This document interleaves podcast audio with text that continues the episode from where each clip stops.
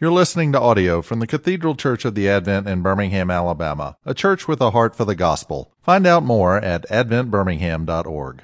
Welcome. And before we pray, uh, I, I want to introduce someone to you all. This morning we have um, Doug and, and Wilma Sweeney uh, here visiting. This is the new dean at Beeson. This is my new boss. Yeah, so uh, so uh, there's a there's a lot on the line for me this morning, I'd say, and you're here to witness it. So this is great. Um, we're really glad that they're here. Um, bit, pray for, for them as they're transitioning. Pray for, for Beeson. This is a big moment of transition, but we're very glad that you all are here this morning. You're most welcome. The other thing I should say as well is I, have been on sabbatical for five months. I, I haven't taught in, in seven months. Um, so this could be really dangerous this morning. There's a lot of sort of pent up energy. So I want to sort of brace you uh, for that a bit. Um, and that's why I feel badly for you all here, but I'll do my best uh, to avoid that. Anyway, let's let's begin with prayer, and we'll dive in. Our Father, we come to you this morning with hearts that are filled with thanksgiving. We know, Lord, that left to our own devices, we we would always go astray. But the kindness of your grace and your love draws us back again and again to the wonders of what you've done for us in Jesus Christ.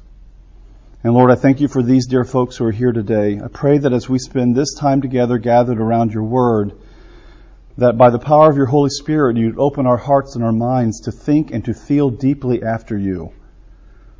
And Lord, our hearts today are grieving again as a nation as we think about what's happened in El Paso and in Dayton. And, and um, Lord, there is such evil in our world. We are, we are cognizant of this. And Lord, we um, are also mindful, even as we enter into a book like Kings, that we yearn for you, King Jesus, to come back and to make all these things new. This isn't how it's supposed to be, Lord. And the book of Kings testifies to the kind of dynamics that we experience in our world day in and day out, and, and the kind of hope that we as believers have that this is not the final, the final stage of, of the course of history, but we look forward to the, to the new heavens and the new earth. So, Father, gather us together in our hearts and our minds today. And if, um, and we thank you in advance in Jesus' name. Amen. Okay. So we're in the book of Kings and I'm doing four weeks of Kings. this was the idea that I had for our time together. Um, and you, you who've had me before know that this, this is not how it's going to go. Um, but but th- this is the idea that I have today. I want to do a, an introduction, a kind of aerial view of what I think the book of Kings is doing canonically and theologically. We'll talk a little bit about that. Um, next week, I want to talk about Solomon more specifically as it moves into uh, Solomon's uh, construction of the temple, and think a little bit about temple theology with you next week. Um, so come with your sacramental hats on next week because we'll kind of lean into that. Um, and then the third and the fourth week, I don't know. Uh, we'll, sort of see. I, I, thought we'd do sort of Elijah in the third week, and the fourth week, we'll, we'll keep that open-ended. But that's, that's the general idea, that to try to give you a, a, bit of a good Goodyear glimpse view of the book of Kings. I don't think Kings gets a lot of airtime, frankly, um, in the life of the church. I mean, it's, it's, easy to kind of get up here and make a Jeremiad about that, but I don't think it gets a lot of airtime in the life of the church, and there are reasons for this, I think.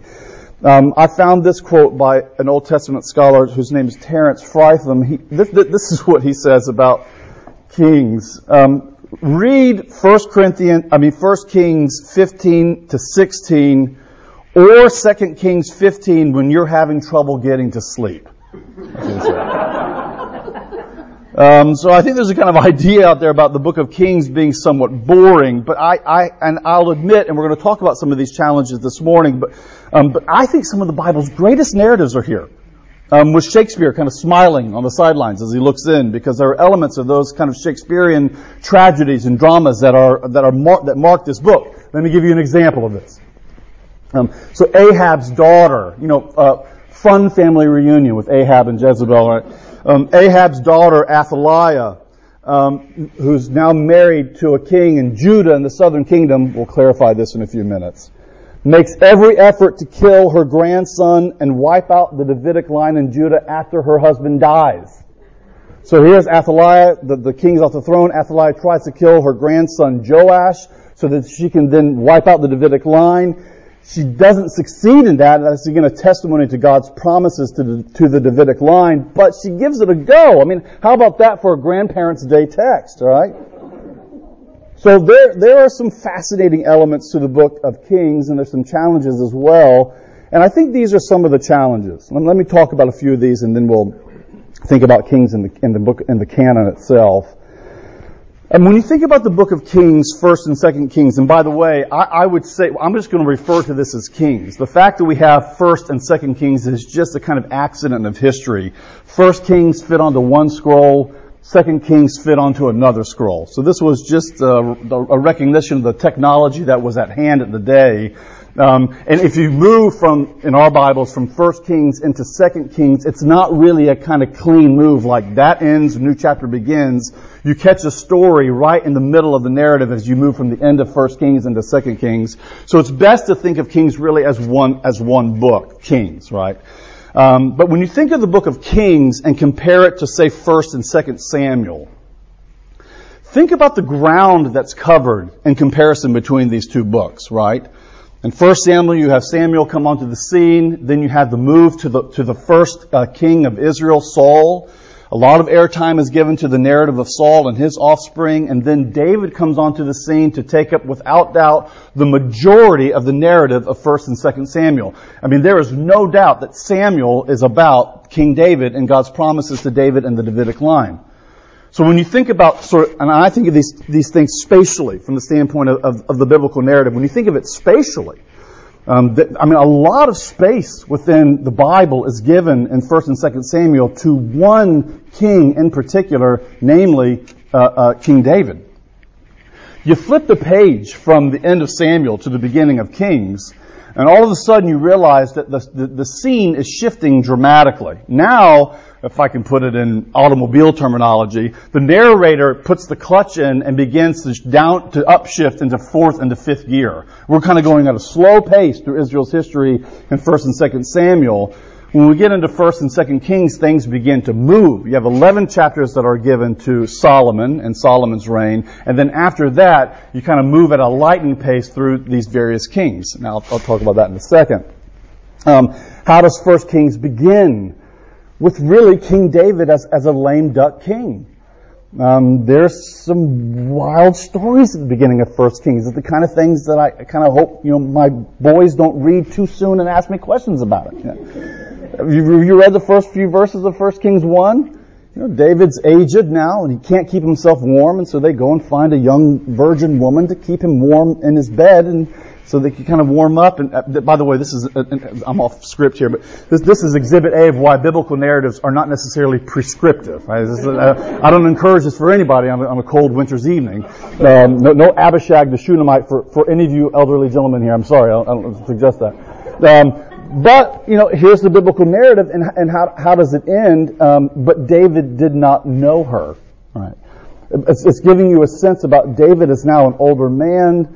Um, it's probably a statement about virility. It's a, a, statement about power. And it's a statement about David's weakness to really do what he was called to do and seeing the kingdom move on into the next moment because then you get into this really bad family intrigue between uh, uh, Solomon's older brother and Solomon on who's going to have the throne. So you, I mean, right out of the gate in Kings, we realize we're, we're dealing, we're, we're, breathing a different kind of air now when it comes to the, the history of Israel and it's Israel's history uh, moves forward. Uh, here's here's another another part that you sort of have to deal with here. Um, in the book of Kings, we have 40 kings that are discussed along the way, and these 40 kings, their names are confusing. And have you have you struggled with this? I mean, it's like checkout time, right? Like when you do some of these tests in high school, where you get to the quantitative part, and you're like, just forget it. I don't even know what they're talking about. Um, the names are confusing and sometimes overlapping. Let me give you an example of this. There's a Jehoram on the throne in the northern kingdom, and there's a Jehoram on the throne in the southern kingdom. Brace yourself at the same time. All right. So you're like, which Jehoram are we talking about? At one point in time, I brought this today. I've had this notebook for a while. I was so confused by it, and, I, am I mean, I'm teaching this stuff. I mean, I pay my mortgage teaching this stuff, right? Um, that I finally got a, a notebook out and said, Janelle, you're going to write this down and I, ha- I brought it with you this morning. This is my This, th- these are my notes on the kings of Israel and Judah. I'm like, I had to have this here. So Jeroboam, Nadab, Baasha, Elah, Zimri, then the other side, Rehoboam, Abijah, Asa, Asa, Jehoshaphat, because it's really hard to kind of keep track of who's being talked about as you move through the book of Kings. That's, that's a bit of a challenge. Um, especially when you realize that after Solomon, there's a split between the northern and the southern kingdom. Now, this is something that I want to slow down a little bit because I'll, I'll, say, even as a young man growing up in the church and hearing the stories of Israel and Elijah is a prophet to the north and Hosea is a prophet to the north, but Micah is a prophet to the south, very difficult to keep all of this kind of in track and in sync. So can I give you a kind of Cliff's Notes version of what's going on here after the death of Solomon? So here's the Cliff Notes version you have what's called a united monarchy in Israel for really the succession of three kings uh, uh, Saul, uh, David, and um, Solomon.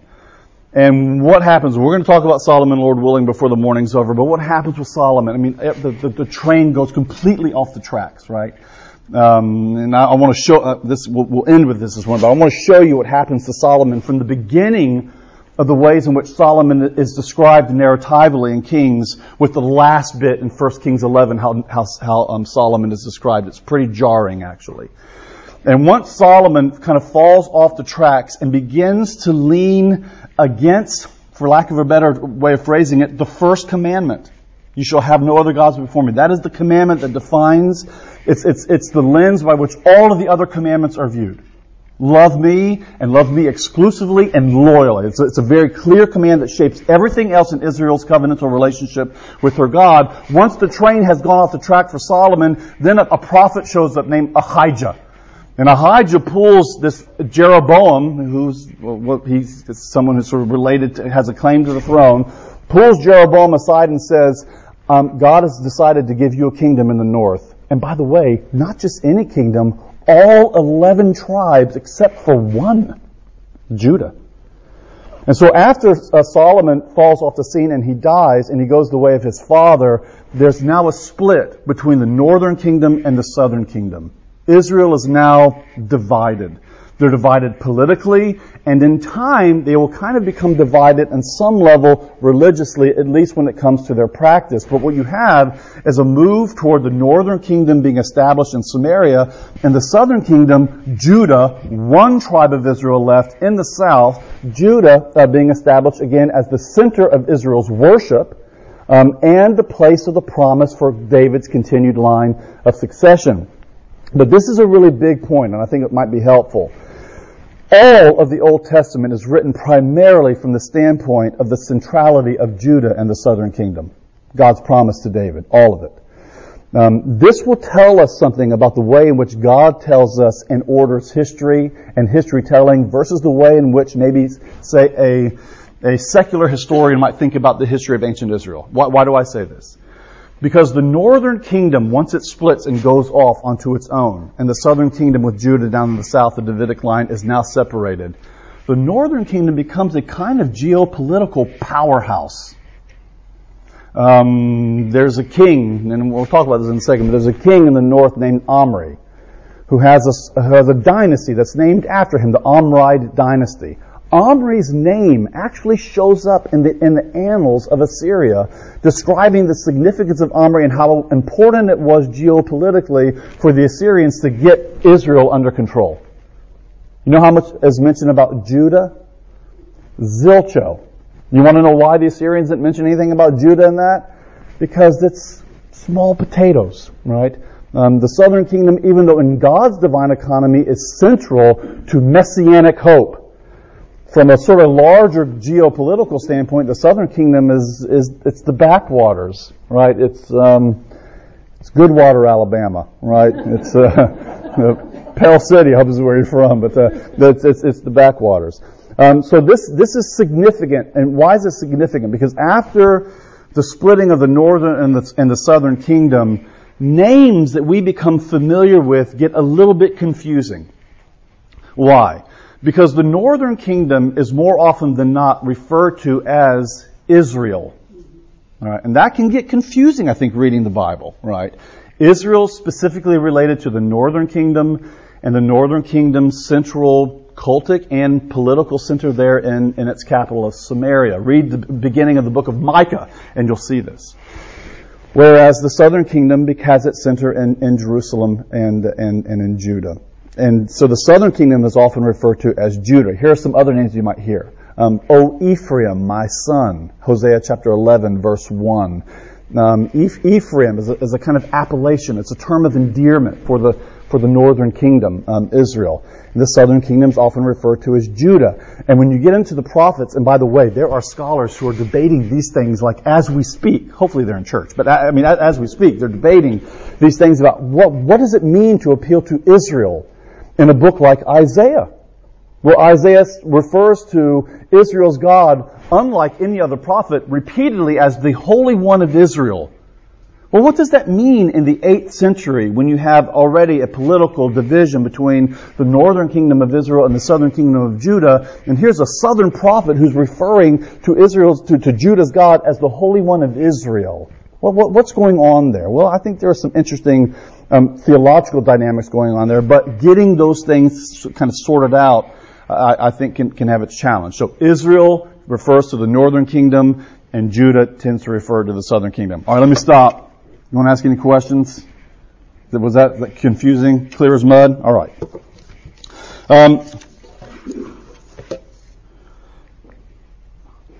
a few more things about the southern kingdom and the northern kingdom. The southern kingdom was unbroken from David. It lasted 135 years longer than the northern kingdom, but it wasn't as strong as the northern kingdom. And Judah had, you ready for this? Eight good kings. I'm not going to say their names. Um, not bad kid names if you're looking to be different on your street. Uh, Amaziah would be interesting, I think, at a baptism. Um, Jotham, Hezekiah, Josiah. So there are eight good kings in the northern kingdom. I mean, in the southern kingdom. How many good kings in the northern kingdom?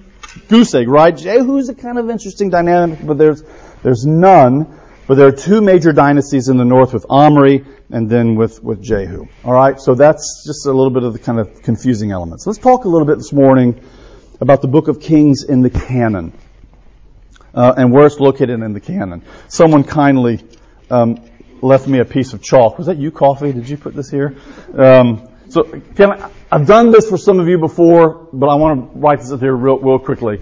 When you look at your English Bibles and you open them, you'll, you'll notice that um, and I, let me see if I remember this from my child. Genesis, Exodus, Leviticus, Numbers, Deuteronomy, right? So that's English Bible. You get the, the five books of Moses there at the beginning. And then what? Joshua, Judges, Ruth, First Samuel, Second Samuel, First Kings, and then after that, First Chronicles and Second Chronicles. So our our English Bibles, and this is a fascinating, I think, study of history. The, our English Bibles kind of line up with the Greek translation of the Old Testament, the Septuagint, but not really cleanly. Um, how we have the English ordering of our Bibles that have its root in the King James Version, the Authorized Version, and even before that, it's a kind of a mystery of history in some ways. Um, but we know, at least from our, from our reading, that we, we move what? From the law, from the, the Torah, the law, the, the, books of Moses, the Pentateuch, into what we call the history books, right? Into what we call what the poetic books, and then we end with what in our English Bibles, Old Testament? The prophets, with the last one being Malachi, which makes a great kind of ending as you move into Matthew chapter 1, right? That's, that's how, that's our four part structure to the English Bible, the Old Testament. But you know that the, the Hebrew canon is ordered differently, right? Um, if you're browsing the aisles of Barnes and Noble and you come across a Hebrew Bible uh, in translation, it would say something like, "Oh, that's horrible." Um, Tanakh, right? The T stands for no bonus points here, but anybody? Torah. The N here, this was tougher. Who said that? Oh, former Beeson student. Net, V, Nevi'im. And then the final one here is the Ketuvim. So the law, the prophets, and the writings. I'm partial to this structure. Alright? I'm partial to this because even when you get into the New Testament and you follow the logic and the language of Jesus, Jesus will refer quite often to the law and the prophets as shorthand for the whole of Israel's scriptures. Um, the road to Emmaus, right? Here Jesus is on the road to Emmaus and he has, I love this by the way, you know it's one of my favorite stories, but here Jesus is on the road to Emmaus and he has a, he has a Bible study and a communion service all together, and the two of them, it's just a, it's a beautiful setting. Um, but what does Jesus, uh, how does Jesus communicate the significance of his person and work? On the basis of, in one part it says the law and the prophets, and then the next part says the law, the prophets, and the Psalms. I wouldn't necessarily go to the guillotine over this, but I'm pretty convinced that the Psalms, which is more often than not the first book of the Ketuvim, is standing there in, in the road to Emmaus as a kind of titular head to the whole of the writings. And the way, and this is Gignilliat's understanding, that could very easily be wrong, but the way in which I understand the Old Testament canonically, the law and the prophets form the basic um, theological grammar of the Old Testament. And then when you get into the writings, books like Psalms and Proverbs and Ecclesiastes and Job, Chronicles too is in there, Esther, um, what, what do we find in the writings? What does life look like on the ground? How, how do we live life in light of the anterior authority of the law and the prophets? That's kind of the dynamic that I think that's going on in the Old Testament. And where do you think in this tripartite structure the book of Kings falls in the Old Testament? It falls right here in the prophets. And the prophets are often referred to in two ways. The former prophets and then the latter prophets. And who are the former prophets? Joshua, Judges, Samuel, and Kings. Um, who are the latter prophets? Um, Isaiah. Makes my heart flutter a little bit, like Isaiah a lot. Jeremiah, Ezekiel, uh, Ezekiel and, if I can refer to this singularly, um, the book of the twelve or the minor prophets. Um, those are the latter prophets. And there, there's so many fascinating things about the interrelationship between the former prophets and the latter prophets that we really don't have great answers to. I mean, for example, why no book of Elijah? And why, why, why no leftover of the, of the, of a, a collection of the oracles of Elisha or Ahijah? Um, or the unnamed prophet who gets eaten by a lion in 1 Kings 13. That's a, that's a text that'll keep you up at night, right? Um, we, don't, we, don't, we don't know a lot of, of, of, answers to why that's the case. There's been some suggestions. But what we see here is that you move in time from the former prophets into the latter prophets, often referred to as the writing prophets. And now the prophetic legacy begins to take on a kind of stability within Israel's life that becomes a living tradition that pressures each generation of the faithful to wrestle with the character of Israel's God. Who is God? And is the God who delivered us from Egypt, this is the big question of the book of Kings too, I believe. Is the God who delivered us from Egypt the same God who delivered us over to the Assyrians and to the Babylonians? And if that's the case, how can it be? That's the big theological question that I think is being pressured on us in the book of Kings and in the prophets as well. How does the book of Hosea end? Chapter 14, which by the way I think is a kind of hermeneutical or interpretive invitation to all of the minor prophets. Discern the will and the ways of our God. Think and engage with your whole being. Who is God? What is God's identity? And what you find weaving its way through um, the former and the latter prophets is that God's identity as revealed in Exodus 34. You remember this? God, here, here Moses is on the mountain, and uh, he asked a question that all of us, I think, kind of stand back aghast that he would ask it. I want to see your glory. Who asked that kind of thing, right? I mean, hadn't Moses seen the last uh, scene in um, uh, Raiders of the Lost Ark? You know, says that you don't you don't want a face to face encounter with God. No, but he asks for it, and God hides him in a cleft of the rock, and and the way and the narrative is complicated, but the way it seems to kind of unfold there is that God's answer to Moses' question is when God descends on the mountain and reveals his own name to Moses. I'm going to tell you what my name is, Moses. And what's his name? Full of compassion, grace. He visits his chesed, his covenantal faithfulness to the thousandth generation. But then you have those last attributes that say what? But he also recognizes the guilty and he, and he will visit the guilt of the father and the third and the fourth generation. Now, I don't like to think of it in these terms because there's some problems here theologically, but I'm just going to present it this way. But what you have is a presentation in Exodus 34, 6 to 7 on the far side of the golden calf encounter where God's identity is kind of out of kilter. He is merciful, or heavier, he's merciful, but he's also severe. His mercy does outweigh his severity, and it's his final word, but his severity is not to be trifled with. And this is the dynamic that you're finding yourself having to lean into as you read the book of Kings. God's identity is merciful, He's long suffering, He's patient, but He is still the holy God, the just one who cannot turn a blind eye towards sin. Um, he is patient, but His patience has a legitimate limit to it. And this is the theological struggle that I think Israel is wrestling with because it lives in our backyard too. And what's the theological struggle? Wrestling with the total witness the Bible or Scripture makes to the being and the identity of God. Because all of us want to cherry pick, don't we? I mean, I really like this part of God's being, but I'll keep that one in the, in the garage, right? Um, and this was happening in Israel's history as well. Ask Jeremiah the prophet. He's wrestling with these same themes that come out of the book of Deuteronomy and the book of Psalms. There was a present theology that was not a bad theology. Namely, Zion theology. We, we read Zion theology in a psalm like Psalm 46. The basis of a mighty fortress is our God. Zion will never be shaken. Zion will never be moved. And these false prophets um, in the southern kingdom who were confronting Jeremiah are basically saying to Jeremiah, if you read kind of in between the lines, haven't you read Psalm 46? I mean, do, do you believe your Bible, Jeremiah? And what's Jeremiah's response? Do you believe your Bible? Right? Have you read Deuteronomy?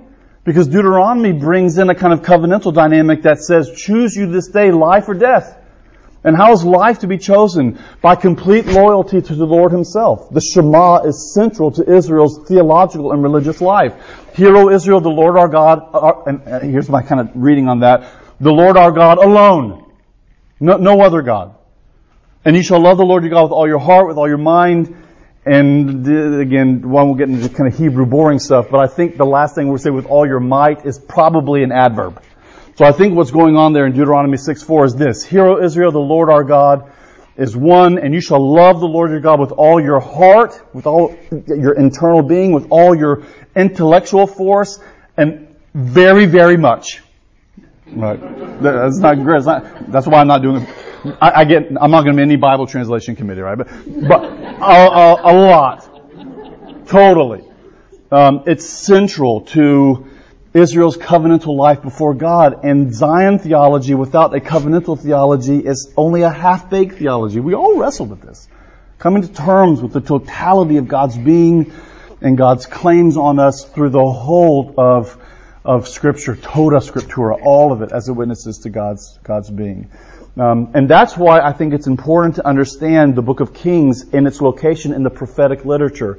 This is not a kind of detached empirical history of Israel.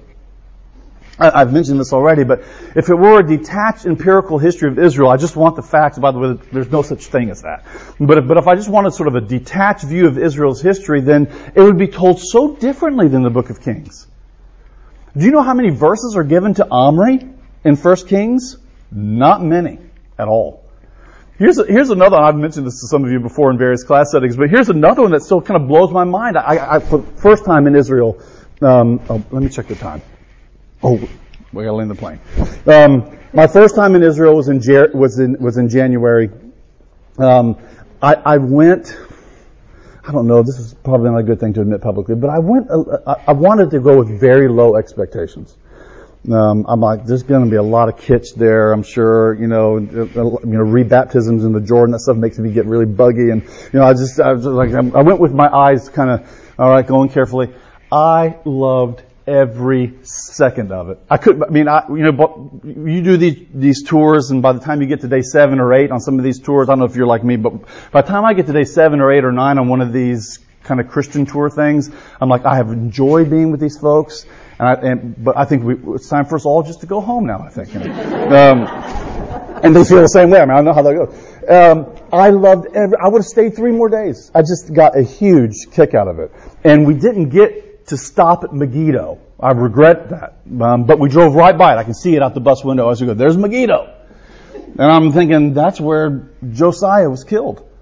Um, Josiah, who's so important to the biblical narrative as a kind of down payment on God's messianic promises in the Davidic line. I mean, Josiah is a is a signal king um, who's given a lot of narrative space in the Book of Kings, and and then we get one Bible verse that tells us, and Josiah died at the hands of Pharaoh Necho II at Megiddo, and he was buried with his fathers. Next verse. Now, if you bought a history of Israel from somebody and you were wanting a detailed kind of geopolitical understanding, a, a, a, a um, contextualization of what's going on with Josiah, that is a very frustrating verse. Because it raises all kinds of questions like, well, what was going on geopolitically? That well, we can find that from other sources, but the Bible doesn't say boo about it. And why in the world would Josiah, a king in Judah, find himself all the way up in kind of the northwestern corner of Israel at Megiddo? Why was he up there? Don't know, right? And the Bible seems uninterested in raising those kinds of questions because the book of Kings, and by the way, this isn't to play the book of Kings over historical reality. This is not mythopoetic fiction here. But it's just to say that this is highly selective and thoughtful theological explanation of Israel's history from the standpoint of the theology of the book of Deuteronomy. I want to say this and then, and then I'll, about Solomon, uh, just quickly. Look at how Solomon's life is portrayed at the beginning and then the end. And I'll, and I'll let this be our setup for next week. I, I, this just stood out to me on my front porch yesterday morning. 1 Kings chapter 3, verse 3. And the, the author here of, of Kings, whoever that is, um, is doing this intentionally. Verse 3 Solomon, Ahav, he loved the Lord, walking in the statutes of David his father. He loved the Lord. 1 Kings chapter 11, the last chapter we get of King Solomon. Verse 1. Now King Solomon, Ahav, loved many foreign women. Along with the daughter of Pharaoh, Moabites, Ammonites, Edomites, Sidonians, Hittite women. And he did, again, what from a political standpoint makes a ton of sense. It's easy to stand here and be kind of critical of it makes a ton of sense. Like I'm making these foreign alliances. This, this, if I marry a daughter of one of the neighboring countries, I mean that keeps peace with the father. I mean, there's a lot. You, you can get what's going on here from a political standpoint. And and since I have these foreign women here with me and their and their families and these treaties and alliances that are made, I probably should make some provision for a kind of religious pluralism of some sort. So we're gonna Molech, okay, down there in the valley of Hinnom, you can have some Molech worship down there, and oh, oh Asherah t- take Asherah over there, that's fine. And all of a sudden, we are off the tracks, right? Um, the book of Kings is raising the question, how could Babylon and Assyria have happened? And the answer is the Shema. God yearned from his people for one thing total loyalty to him and to him alone. You remember Luther's definition of both God and an idol, right? That which we put our faith and confidence in makes both for a God and an idol. They make for both. And the book of Kings testifies to this while filling us with future hope that God's character, it's the character that we find in Exodus, it's the character that we find here in Kings, it's the character that we find all through the Gospels, all the way to the end, is that God does strike down his firstborn son, Israel. But he will raise that son again for the sake of the salvation of all the nations.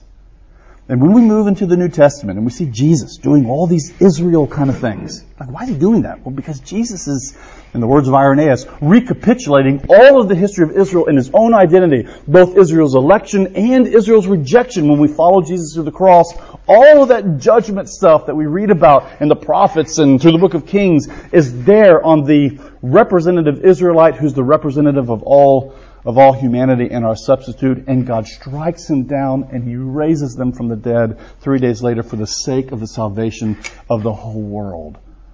I mean, that's what we're finding in the book of Kings. Jesus is living into a plot, a redemptive plot that's already been crafted and staged in a book like Kings, and we'll see some more of it next week. So, Father, thank you uh, for this book. It's a, uh, it's, it's a wild ride, as your word is. And I pray, Lord, that you will let us see as we follow these kings and the very complicated patterns of their lives, um, the importance of our having a substitute and representative in our King Jesus, who's lived life for us, who's died and suffered our judgment for us, and who represents us before the Father in the completeness of your humanity now. Let us find hope in that, I pray. In Jesus' name, amen.